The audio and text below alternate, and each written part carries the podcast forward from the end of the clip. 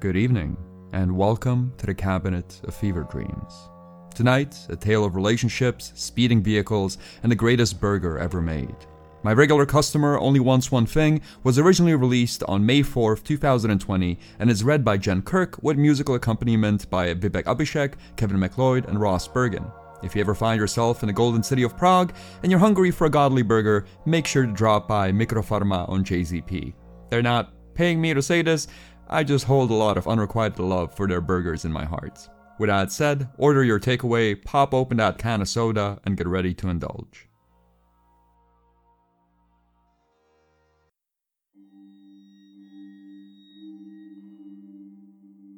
Consider this. A newlywed couple gets into an argument one morning. It starts off as a petty squabble about a clogged up drain, but ends up becoming a guided tour of every single issue that has ever plagued the relationship. Insults are heaved, parental comparisons are made, recurring themes are established. When all is said and done, the two parties march off to separate sides of the apartment and quietly seethe.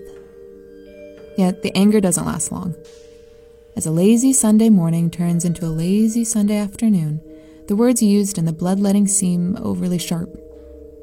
They both feel kind of guilty. She sprawled out on the bed with a book, rereading the same paragraph for the seventh time. When he peeks into the bedroom, she pretends to not notice him. He's about to apologize, but he's a bit too proud for that. Instead, he offers an olive branch. Are you hungry? She shrugs. Kinda. I'm going to Pavel's. You want something? Chipotle cheeseburger and a soda? She bats her eyelashes. I love you. He blurts out, surprising himself. Love you too, she says, going back to her book. It isn't until he's in the elevator that he realizes he didn't have breakfast. His mouth waters with the thought of Pavel's Bistro's Chipotle cheeseburger. The image of his future lunch looms in his mind's eye, a tangible delight hiding just a couple blocks and minutes away from him. By the time he walks out onto the street, the thought of the burger becomes tangible. He can smell the freshly baked bun. He can feel the juices from the meat trickle down his chin. It's as if the burger is already in his mouth. His stomach feels warm and satiated, as if it had already accepted the first bite. A perfect manifestation of Pavel's Bistro Chipotle cheeseburger exists in the man's head. The thought remains in his mind as the man is blindsided by a gray Skoda Fabia. The taste of the burger lingers in his mouth as he is lifted off his feet and propelled at breakneck speed into the asphalt. The first time his skull connects with the pavement, the taste jumbles into a burnt facsimile of the Chipotle cheeseburger. On his second bounce, the man loses consciousness. On his third, his brains spill across the sidewalk. The more spiritually inclined among you might wonder what happens to this man's essence, to his memories, to his sense of self, his soul, if you will. Will he carry on in some other form? Will the argument of the morning keep him tied to the mortal realm? The question no one asks, the question that truly needs to be answered, is the question of what happens to the perfectly manifested thought of the cheeseburger.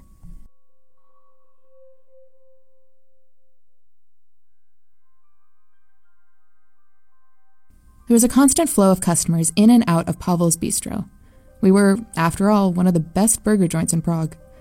Every day, dozens of hungover tourists and picky hipsters and grumpy locals would give me their orders, yet all of their words were just background noise. There was only one customer who would always have my full attention, a single mystery that would keep my mind occupied through the long hours the Chipotle guy. Early 30s, drab jacket, receding hairline, he didn't look like anything special, but beneath that urban camouflage, there was something eerie. He'd been in the bistro every day at precisely six past one. If there was a line, he would patiently wait, but if you watched him closely, you could see a nervous tap in his foot. It was the same order every day, too two Chipotle cheeseburgers and a soda. He refused to hear the specials or recommendations or any attempt at small talk. Just two Chipotle cheeseburgers and a soda. Not a thought to spare for anything else. He'd ordered the food to go, but as soon as his order was finished, he'd take out one of the burgers from the bag and eat it in the restaurant. The moment he was done with his burger, he would get up and leave. Every day, six past one, two Chipotle cheeseburgers, and a soda. When I brought up the specter of the Chipotle guy to my coworkers, they laughed, they joked, and when they realized I was serious, they avoided eye contact. I knew there was something impossibly odd about the Chipotle guy, I just couldn't put my finger on it. For weeks, I doubted myself, questioned my own sanity, but my suspicions became certainties during a spring thunderstorm. It was the type of storm that makes you fear a flood. The world outside was condensed into roaring thunder and the occasional splashing of cars passing by. All morning, we managed one sale a single cup of coffee to a drenched dog walker. He ran in when the storm picked up, ordered a hot drink to dry off, watched the unrelenting downpour for 15 minutes, and then ran back out to take his chances. I watched the clock the whole day, counting down the minutes, gathering all my doubts. Six past one, right on cue. The Chipotle guy was there. He ordered his two burgers, sat down to eat one of them, got up and left. Yet, as I saw him walk out of the restaurant, as I traced his path to the table and to his seat, a Jittery satisfaction crawled up my spine. The man had not left any tracks. It was pouring outside, yet somehow he was completely dry. I did not have the answer yet, but my doubts had vanished. There was something unearthly going on. I could feel myself inching closer to uncovering the true nature of the Chipotle guy. I knew I had to follow him. My lungs didn't approve, but I negotiated my morning cigarette break to be moved to the early afternoon. The park outside the bistro made for a perfect vantage point. The eccentric vagrants which hung around the benches were harmless, but discomforting enough to ensure that no one spent too much time on eye contact. With my apron off and a little bit of luck, the Chipotle guy wouldn't notice me watching him. The afternoon after the thunderstorm, I lit up and patiently waited for the mystery to unravel. Half past one, he was out of the bistro. The man walked past the benches, completely oblivious to my presence. He simply stared straight ahead, his takeout bag dangling in his hand. As he reached the edge of the park, however, the takeout bag slipped from his hand and ended up on one of the benches. It didn't stay there long. Within a blink, one of the transient park dwellers had snatched it up and wrestled through its content with hungry eyes. The Chipotle guide just kept on walking. Letting go of the bag wasn't a slip. The whole affair played out with the smoothness of a daily routine. I got it from my bench and followed the Chipotle guy further. We walked through the maze of Prague for nearly half an hour. We crossed through the well lit passageways etched into Parisian houses, through the winding Gothic streets, through crowds of stag parties looking for Irish pubs. Not a single second did the man slow down. He moved with measured determination, not letting anything get in his way. It wasn't until we reached a quiet residential area that he stopped. The street was completely empty. It was the type of place where drivers would sneak peeks at their texts or readjust GPS directions. The Chipotle guy stopped at a crosswalk, took a deep breath, and stepped out onto the crossing. What I saw next obliterated any of my doubts about the unnatural nature of the Chipotle guy. Before the man's foot connected with the crossing, as if he were whisked away by a force foreign to rational thought, he disappeared. After I returned back to Pavel's bistro, I was chastised for my extended smoke break, yet the yelling of the manager was nothing but a screeching backdrop to my eternal monologue. I knew what I had seen, I was certain of it. Research was in order. I traveled to the forbidden aspects of the internet. I peered into unsecured hyperlinks inaccessible through all but the most niche of browsers. I scrolled through forums where poor rambling grammar gave way to forbidden secrets. I read other accounts of mysterious customers. My evenings became filled with stories of reoccurring demands for outdated menu items, of strange requests, of desperate beings struggling to find meaning in family owned businesses. Only after weeks of inquiry was I certain of the true nature of my mysterious customer. Want to smoke? I asked. I wasn't hiding this time. I was right outside the bistro as he walked out. The man looked confused, as if he was unaccustomed to being spoken to about anything unrelated to his order. Uh, no, I don't smoke, he finally said and started to walk away. Why not? I yelled after him, my heart in my throat. It's not like they can kill you. He stopped. What do you mean? His voice was completely void of emotion. You can't die from lung cancer, I said if you're already dead. The takeout bag rustled in his shaking hand. Something horrid rested behind his beady eyes, a steady burning flame ready to crackle to life at a moment's notice. What do you want? He hissed through his teeth. Details, I said. I want to know how you died. He strode up to me. He smelled just like a burger grill, a burger grill covered in the charred mistakes of yesteryear. I owe you nothing. His tone made me feel unsafe. There was a threatening hollowness to it, an inhuman quality. He stared at me, stoking my dread with his lifeless eyes, and then, when I was sure he would snatch me away and take me to some horrible realm, he left. The knowledge that I had instigated some sort of primal eldritch force kept sleep from me that night. My mind filled with thoughts of death, of a shrieking, desperate sentience demanding to walk the world after being rid of its mortal coil. I promised to find myself a new job, one where I would not have to interact with spirits. Yet, before I could fully commit to quitting, I found myself standing at the counter of Pavel's bistro. Six past one. He walked in. The man made his order, as he always did, and I told him the price. It was as if nothing had changed, as if the previous day was a figment of my imagination. Yet, as he paid me, our eyes met. The same hollow expression from the day prior lingered on his face. I owe you nothing, he hissed. I nodded. He placed the money on the counter, paying far too much. With the cash he had put down, he could have afforded a dozen Chipotle cheeseburgers but instead he simply repeated his order. Keep the change, he said, sitting down on his usual spot. Then he patiently waited for his order, ate his burger, and was out the door by half past one.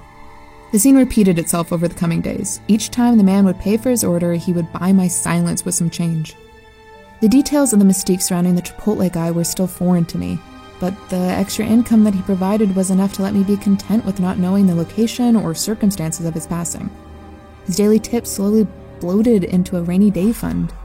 If there was ever to be a storm, or lack of work, or injury, or a mystery that required my full attention, I would be just as dry as the Chipotle guy.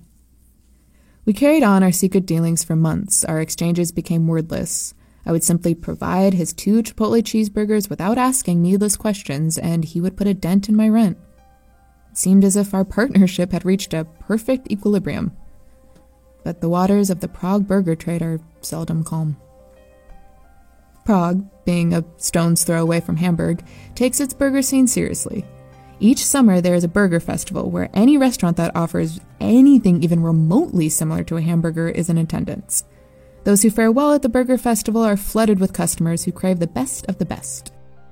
That summer, Pavel Bistro's presence was undeniable at the Burger Fest, and so were the crowds that followed our awards. The owner was beyond ecstatic about our newfound fame.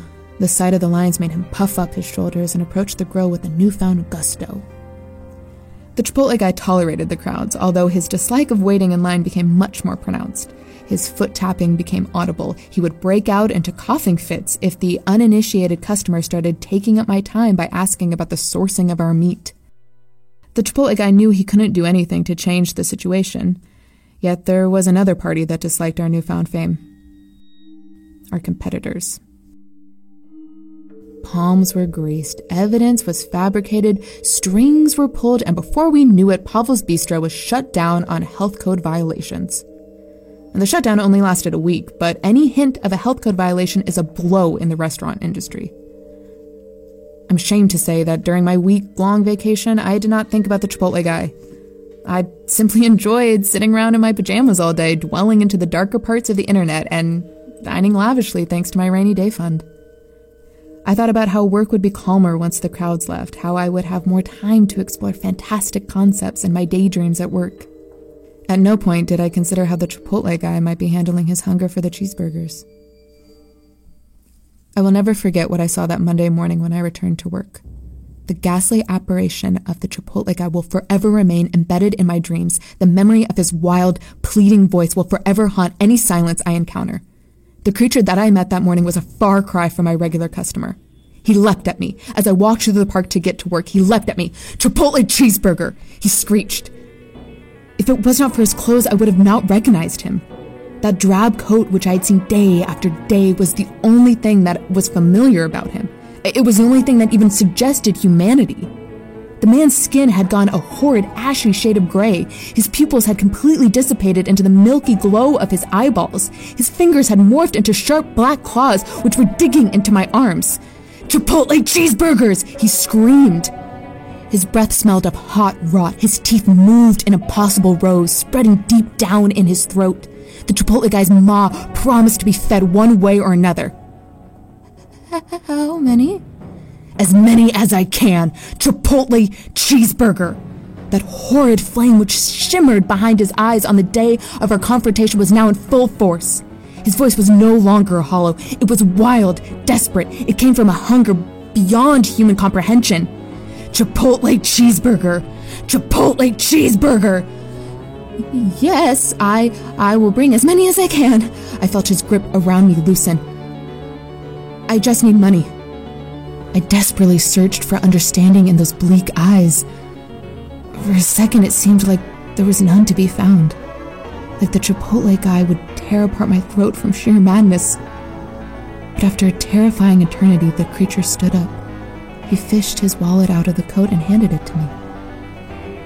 As many Chipotle cheeseburgers as can, he hissed. I ran into the bistro and fired up the grill.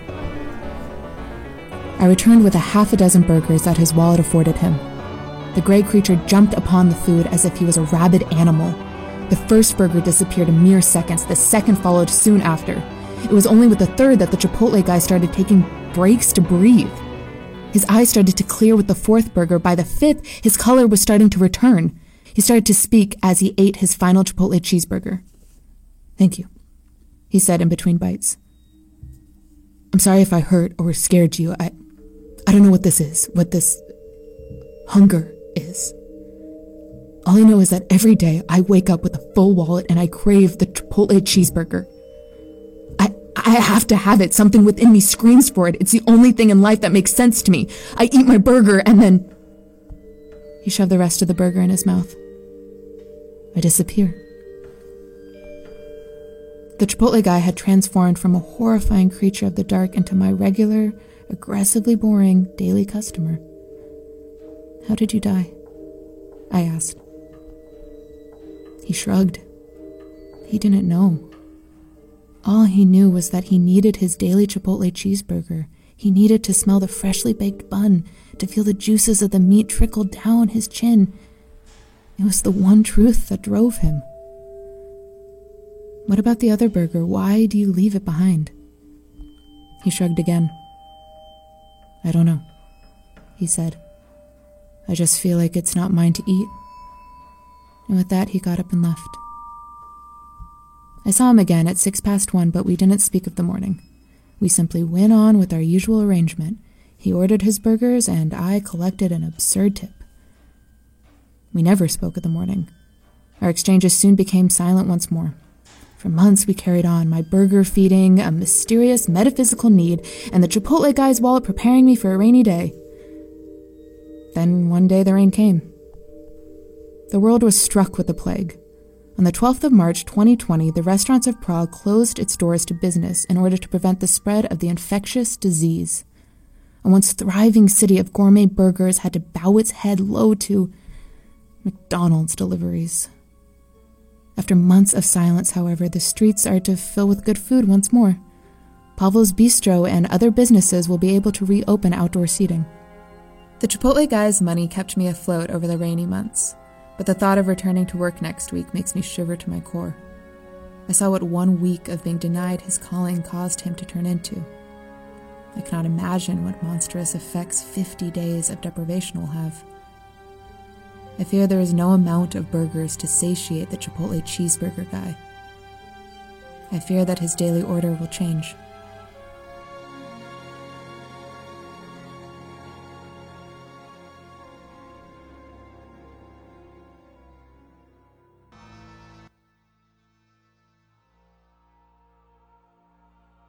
The Cabinet of Fever Dreams is written and produced by Mike Jesus Langer and is brought to you by patrons such as Moo, Serafina L, Lucky J. Horton, Alan Rawl, Kus, and Bob Konderk. If you'd like to join these fine people in supporting the show and get early access to episodes along with a bunch of bonus content, drop by patreon.com slash Mike J. Langer.